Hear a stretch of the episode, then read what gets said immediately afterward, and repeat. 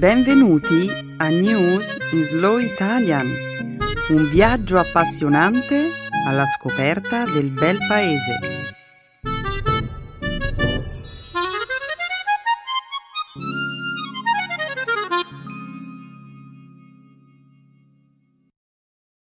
Oggi è giovedì 12 aprile 2018.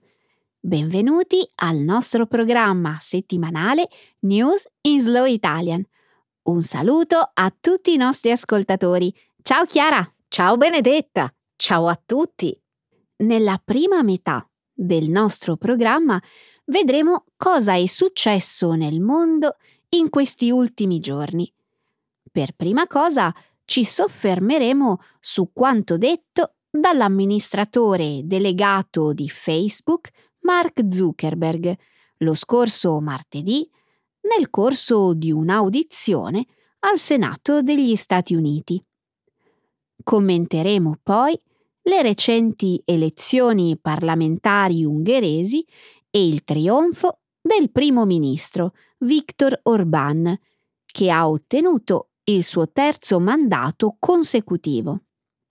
Successivamente vedremo come un gruppo di scienziati abbia chiesto il boicottaggio di un progetto di ricerca per lo sviluppo di armi autonome, avviato da una università sudcoreana. E infine una notizia che arriva dall'Italia, dove un ex postino è stato recentemente arrestato a Torino Pensa che la polizia ha trovato nel suo appartamento 400 kg di posta non consegnata. 400 kg? Sei sicura che questo numero sia corretto? Sì, Chiara. Controllo sempre l'accuratezza dei dati che riporto. Eh, sì, lo so, Benedetta. Volevo solo dire che è una quantità enorme. E qual era il motivo di quest'uomo? Ah, in effetti, Chiara, è una quantità davvero enorme. Ma avremo modo di commentare questa notizia tra un attimo. Ora però continuiamo a presentare il nostro programma. Come sempre, la seconda parte della trasmissione sarà dedicata alla cultura e alla lingua italiana. Nel segmento grammaticale esploreremo l'argomento di oggi, le congiunzioni coordinanti dichiarative. Infine, concluderemo il programma con una nuova espressione idiomatica. Niente di nuovo sotto il sole. Perfetto, Benedetta. Sì, Chiara, non c'è tempo da perdere. Diamo inizio alla trasmissione.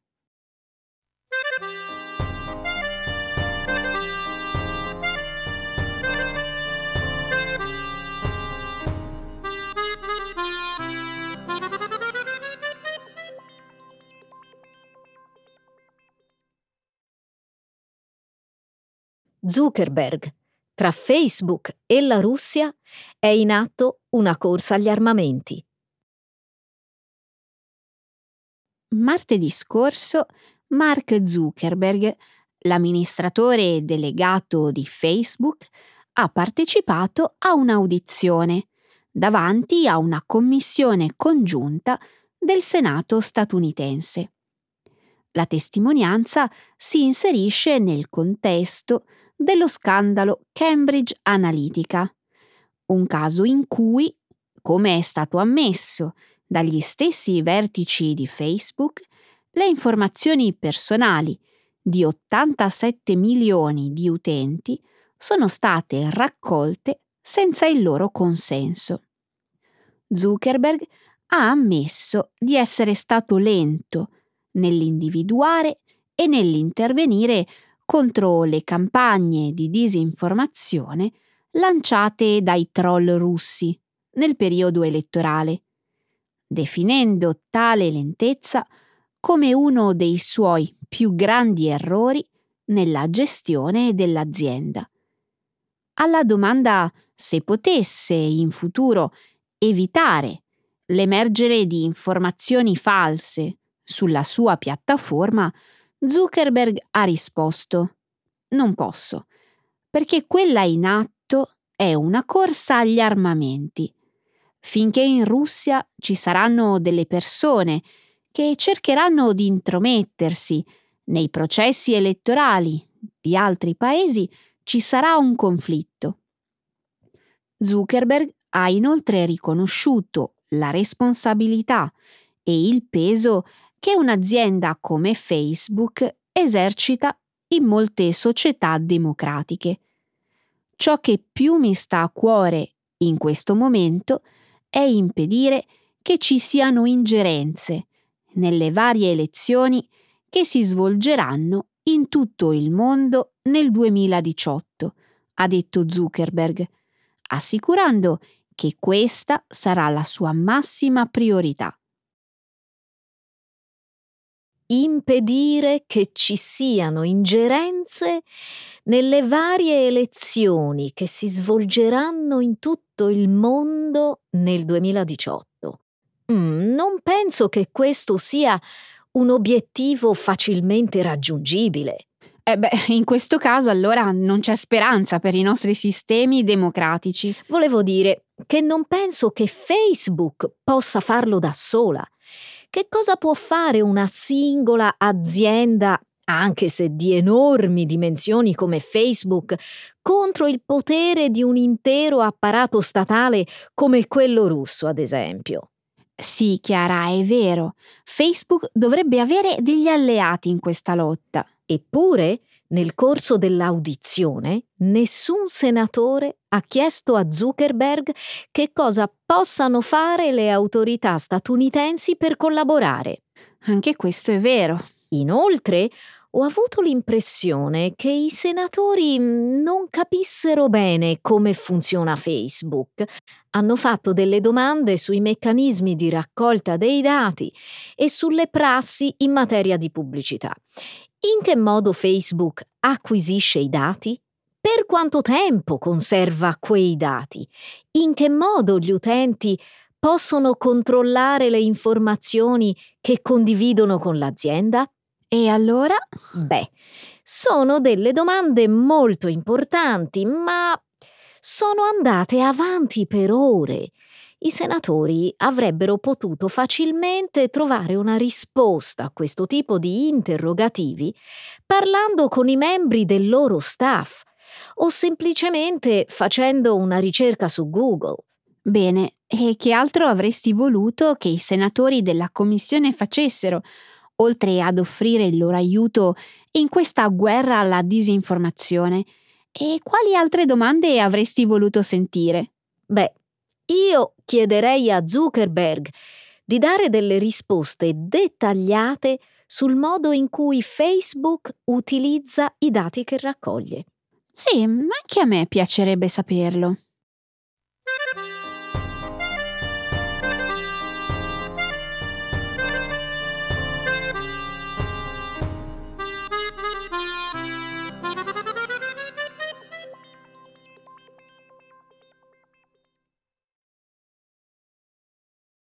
l'Ungheria rielegge Viktor Orbán. La scorsa domenica il primo ministro ungherese Viktor Orbán ha conquistato il suo terzo mandato consecutivo nelle elezioni parlamentari del paese. Orbán è il leader del partito conservatore nazionalista Fidesz, che con ogni probabilità otterrà 133 seggi in Parlamento, su un totale di 199. Negli ultimi otto anni, una coalizione formata da Fides e dal Partito Popolare Democratico Cristiano ha potuto contare su una supermaggioranza di due terzi in Parlamento, una situazione che ha permesso a Orbán di riformare la Costituzione ungherese senza dover indire un referendum. La coalizione al potere ha inoltre approvato una serie di leggi che hanno rafforzato il controllo governativo sulla Corte Costituzionale e sulle organizzazioni non governative che operano nel Paese. Da quando ha assunto il potere, inoltre, Orbán esercita un forte controllo sulla maggior parte degli organi di comunicazione ungheresi. Una strategia volta a mettere a tacere voci critiche e giornalisti indipendenti. L'Unione Europea ha espresso preoccupazione in merito all'impatto di tali leggi sul processo democratico del Paese. Benedetta, lo sapevi che Fidesz inizialmente era un partito liberale? È stato fondato nel 1988 1988 da un gruppo di giovani democratici, per lo più studenti perseguitati dal regime comunista. Di fatto all'epoca per potersi iscrivere al partito era necessario non avere più di 35 anni.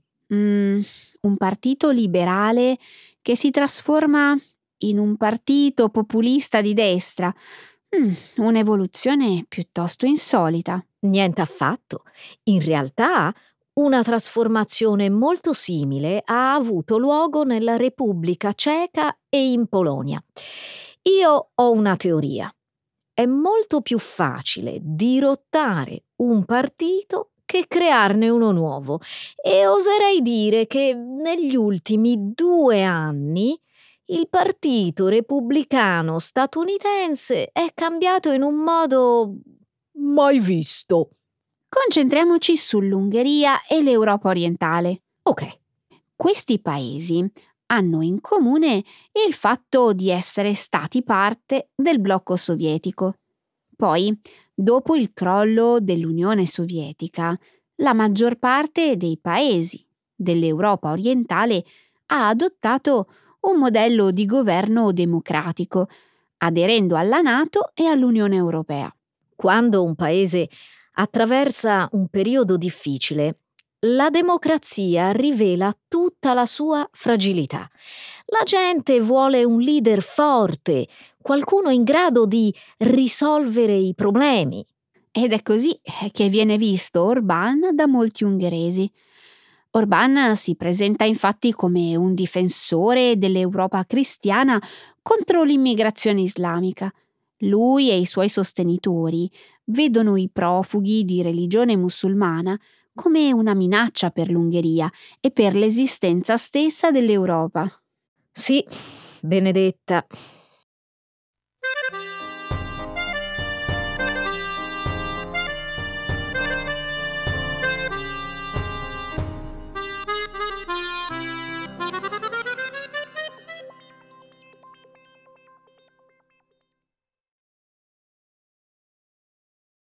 un gruppo di esperti di intelligenza artificiale invoca un blocco sullo sviluppo di robot killer. Sul finire del mese scorso, circa 60 importanti esperti di intelligenza artificiale hanno pubblicato una lettera nella quale chiedono il boicottaggio di una università sudcoreana. Nel documento si esprime il timore che la collaborazione, di recente avviata dall'Ateneo, con un'azienda produttrice di sistemi militari elettronici, possa portare allo sviluppo di una serie di robot assassini. Gli autori della lettera, un gruppo di esperti provenienti da diversi paesi, affermano che non intendono collaborare con i ricercatori del Korea Advanced Institute of Science and Technology. L'istituto ha da poco avviato un progetto in sinergia con la Hanwha Systems, la principale azienda produttrice di armi della Corea del Sud, con l'obiettivo di realizzare una serie di sistemi di intelligenza artificiale, AI, orientati alla creazione di armi autonome. Al centro del progetto lo studio dei sistemi decisionali basati sull'intelligenza artificiale, lo sviluppo di sistemi di navigazione, rilevamento e riconoscimento di oggetti e altro ancora. Questa settimana l'ONU ha organizzato un incontro presso la sua sede di Ginevra per discutere se sia possibile contenere lo sviluppo delle armi autonome e il rischio per la sicurezza globale che tali armi rappresentano. Più di 20 paesi hanno già chiesto il boicottaggio totale dei cosiddetti robot Fermare lo sviluppo dei robot killer è una causa nobile, una causa che ha tutto il mio appoggio, ma non è un obiettivo realistico. Non è realistico? Sì, secondo l'organizzazione Human Rights Watch, diverse armi con un certo grado di autonomia sono già in uso. La Dodam Systems, un'altra azienda sudcoreana, produce un robot da combattimento completamente autonomo, capace di localizzare un bersaglio fino a 3 km di distanza. E anche l'azienda produttrice di armi russa Kalashnikov ha creato un robot in grado di identificare obiettivi e prendere decisioni indipendenti. Ma questa tecnologia è ancora nelle fasi iniziali. Sì, ma una frase un po' più sviluppata potrebbe rappresentare un grave pericolo, potrebbe essere troppo tardi. E non ti sembra di esagerare un po', Chiara? I governi che hanno partecipato all'incontro sulle armi convenzionali di Ginevra hanno espresso una grande preoccupazione in merito allo sviluppo delle armi autonome e dei robot killer questo è un fatto positivo, no? Positivo? Sì, ma quali saranno gli effetti concreti? È dal 2013 che molti governi premono per porre fine allo sviluppo di queste armi. Beh, Chiara, immagino che l'immensa maggioranza delle persone eh, non vorrebbe mai vedere in azione delle macchine assassine capaci di prendere decisioni indipendenti. L'immensa maggioranza delle persone no, ma è sufficiente una piccola minoranza per fare danni enormi. La stragrande maggioranza delle persone, per esempio, è contraria allo sviluppo di armi nucleari. E ti sembra che questo impedisca agli stati di accumulare armi di questo tipo? No, si potrebbe dire lo stesso per le armi chimiche e altri tipi di materiale bellico. Ma questo caso è un po' diverso, non credi? In che senso? Nel senso che l'idea che gli esseri umani non abbiano il controllo della situazione è così così incompatibile con il nostro modo di pensare che alla fine si formerà un forte movimento di opposizione contro queste armi. Benedetta, vorrei davvero poter condividere il tuo ottimismo, Beh, eh, spero che tu abbia ragione.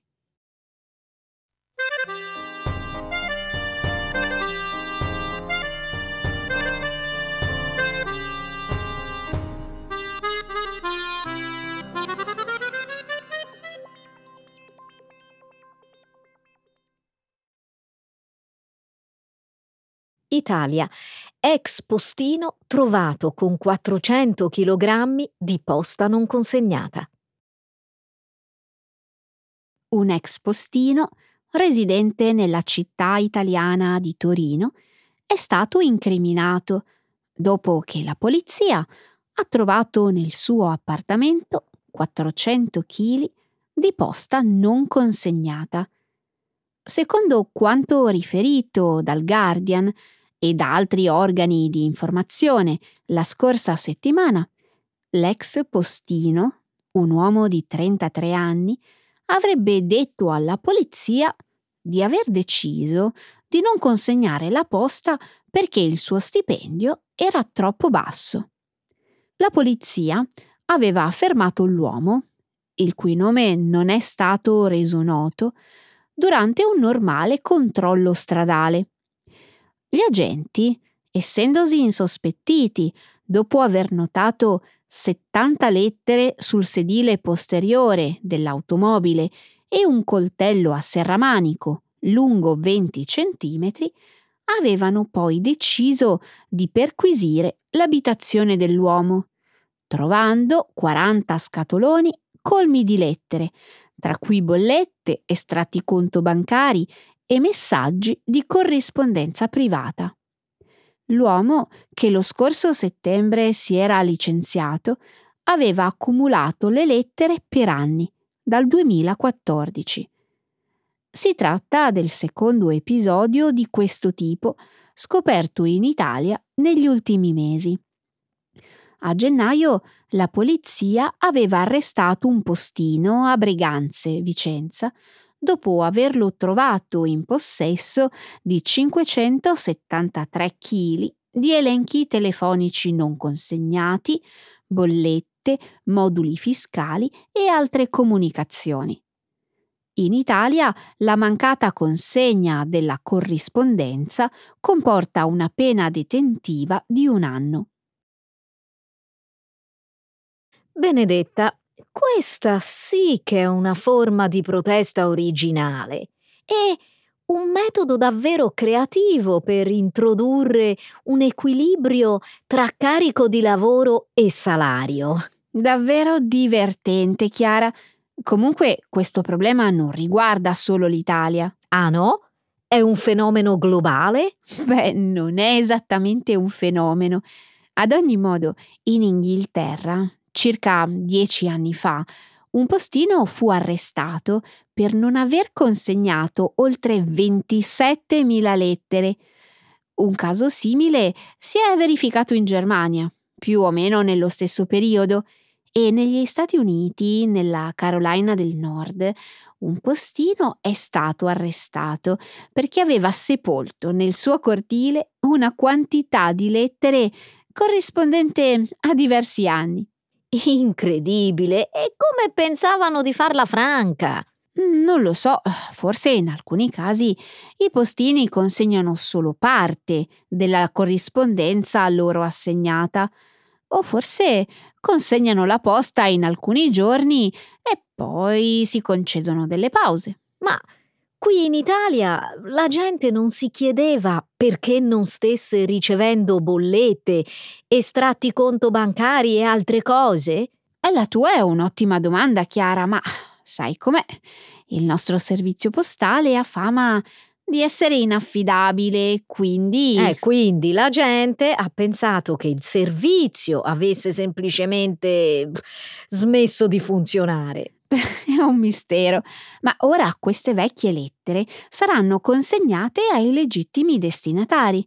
Quindi immagino che tante persone che non hanno ricevuto posta per anni ora saranno improvvisamente sommerse da un bel po' di lettere.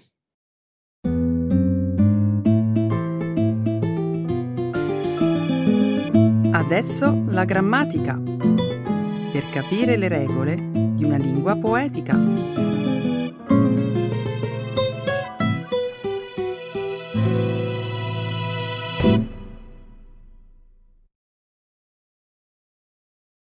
Declarative Coordinating Conjunctions. Hai mai letto il libro Le avventure di Robinson Crusoe? Certo, l'ho letto da ragazzina e devo dire che mi ero appassionata alle vicende del giovane protagonista, un naufrago costretto a vivere da solo per 28 anni su un'isola deserta. Non ricordo bene tutta la storia, ma all'epoca mi piacque davvero molto. Oh, non importa se non te la ricordi, perché non è del libro che voglio discutere. Ah no? Perché allora hai citato il titolo di questo famoso romanzo? Perché ho scoperto che in Italia c'è un personaggio davvero singolare, la cui storia mh, mm, sembra essere uscita dalla penna di Daniel Defoe, ovvero lo scrittore che ha inventato il personaggio di Robinson Crusoe. Vale a dire che c'è un uomo che da anni vive in stato di isolamento su una delle tante isole sparse lungo la penisola italiana? proprio così. Anche se forse sarebbe più corretto parlare di semi-isolamento, visto che il protagonista di questa storia vive in un luogo disabitato d'inverno, ma che è molto gettonato d'estate. Raccontami qualcosa di più su questo curioso personaggio, mi ha incuriosito. Il Robinson Crusoe italiano si chiama Mauro Morandi e la sua storia ha inizio nel 1989, 1989, anno in cui ha deciso di lasciare la sua vita da insegnante di educazione fisica a Modena e affrontare un lungo viaggio in catamarano. Con destinazione? Morandi sognava di raggiungere un luogo da sogno, ovvero la Polinesia. Tuttavia, un incidente alla sua imbarcazione lo ha costretto ad approdare su una piccola isoletta dell'arcipelago della Maddalena, in Sardegna, nota per la sua meravigliosa spiaggia rosa. L'isola di cui parli si chiama Budelli, la conosco. È un posto bellissimo, un vero paradiso naturale. Eh sì, in effetti anche Mauro Morandi rimase affascinato dalla bellezza dell'isola e per questa ragione decise di rimanerci a vivere, prendendo il posto del custode dell'isola che stava andando in pensione. In quegli anni, infatti, Budelli era un'isola privata che apparteneva a una società immobiliare straniera. Questo non lo sapevo. Sì, in effetti non è una cosa risaputa. L'isola è stata poi acquistata dallo Stato italiano nel 2016 e oggi fa parte del parco protetto dell'arcipelago della Maddalena. Nonostante Mauro Morandi non abbia percepito lo stipendio per oltre vent'anni, a causa della disastrosa condizione economica della società immobiliare, non ha mai abbandonato l'isola. Adesso che l'isola di Budelli appartiene allo Stato italiano, mi auguro che Morandi riesca a riscuotere quanto gli spetta. Ma lo spero anch'io. Da quello che mi risulta, però, l'ente che oggi gestisce il parco pensa che non sia così sicuro vivere sull'isola quindi non ha ancora deciso se rimuovere Morandi dal suo incarico o meno. Ma se Budelli è così pericolosa, come ha fatto Morandi a viverci per tutto questo tempo? Beh, ha fatto un po' come il Robinson Crusoe del romanzo di Defoe. Si è arrangiato e ingegnato.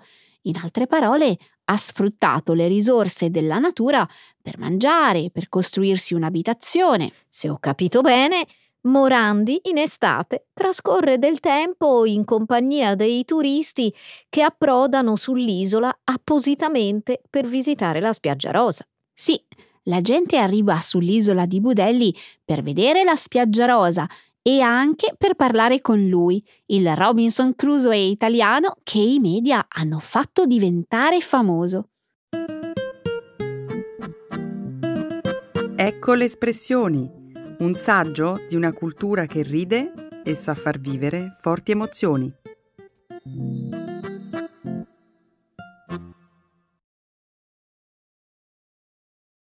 Niente di nuovo sotto il sole. Nothing new under the sun. Un paio di giorni fa una mia amica inglese mi ha domandato se il cosiddetto posto fisso fosse ancora il massimo dell'aspirazione in ambito lavorativo per molti italiani. Forse i nostri ascoltatori non conoscono il significato di questa espressione. Che ne dici di spiegarla? Hai ragione. Il termine posto fisso indica un lavoro stabile, e tutelato, sempre nella stessa azienda e che consente di fare progetti per il futuro. Perfetto, grazie. Beh, devo dire che la domanda della tua amica descrive uno dei classici stereotipi che accompagnano nel mondo l'immagine degli italiani. Sì, in passato nei sogni di ogni italiano c'era l'idea di trovare un posto fisso. Fin qui niente di nuovo sotto il sole. Ma oggi la situazione è cambiata, secondo te? Oggi le cose sono diverse. Negli ultimi decenni l'economia e il mercato del lavoro hanno subito notevoli cambiamenti, modificando notevolmente le aspettative degli italiani. In che senso?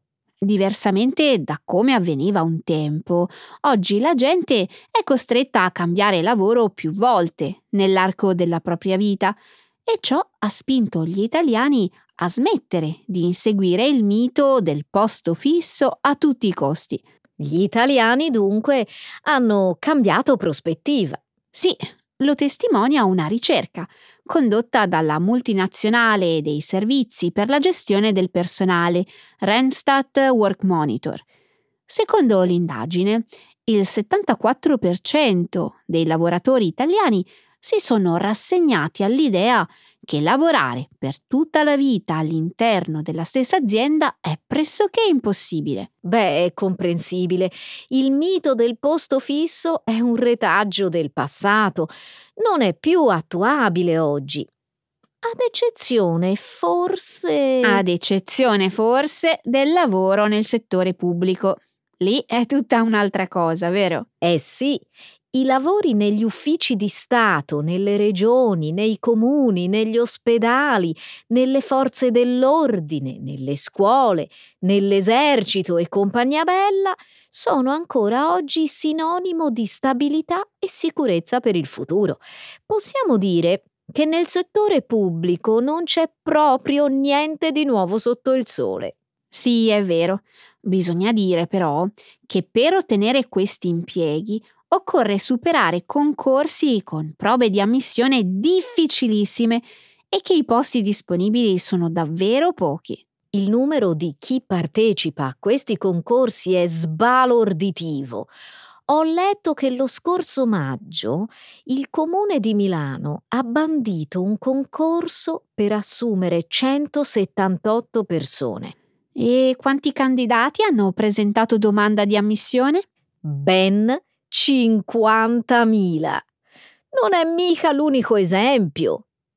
A gennaio di quest'anno, per un solo posto da infermiere in un ospedale di Parma, si sono presentati al concorso più di 5.000 candidati. Nulla di nuovo sotto il sole.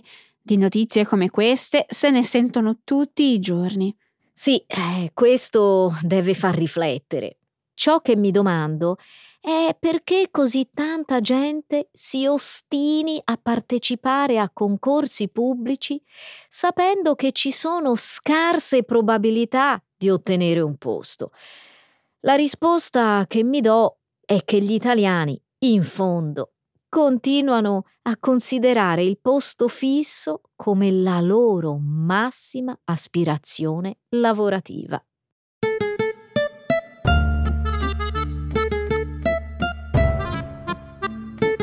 Chiara, a tempo finito. Beh, anche questa volta niente di nuovo sotto il sole.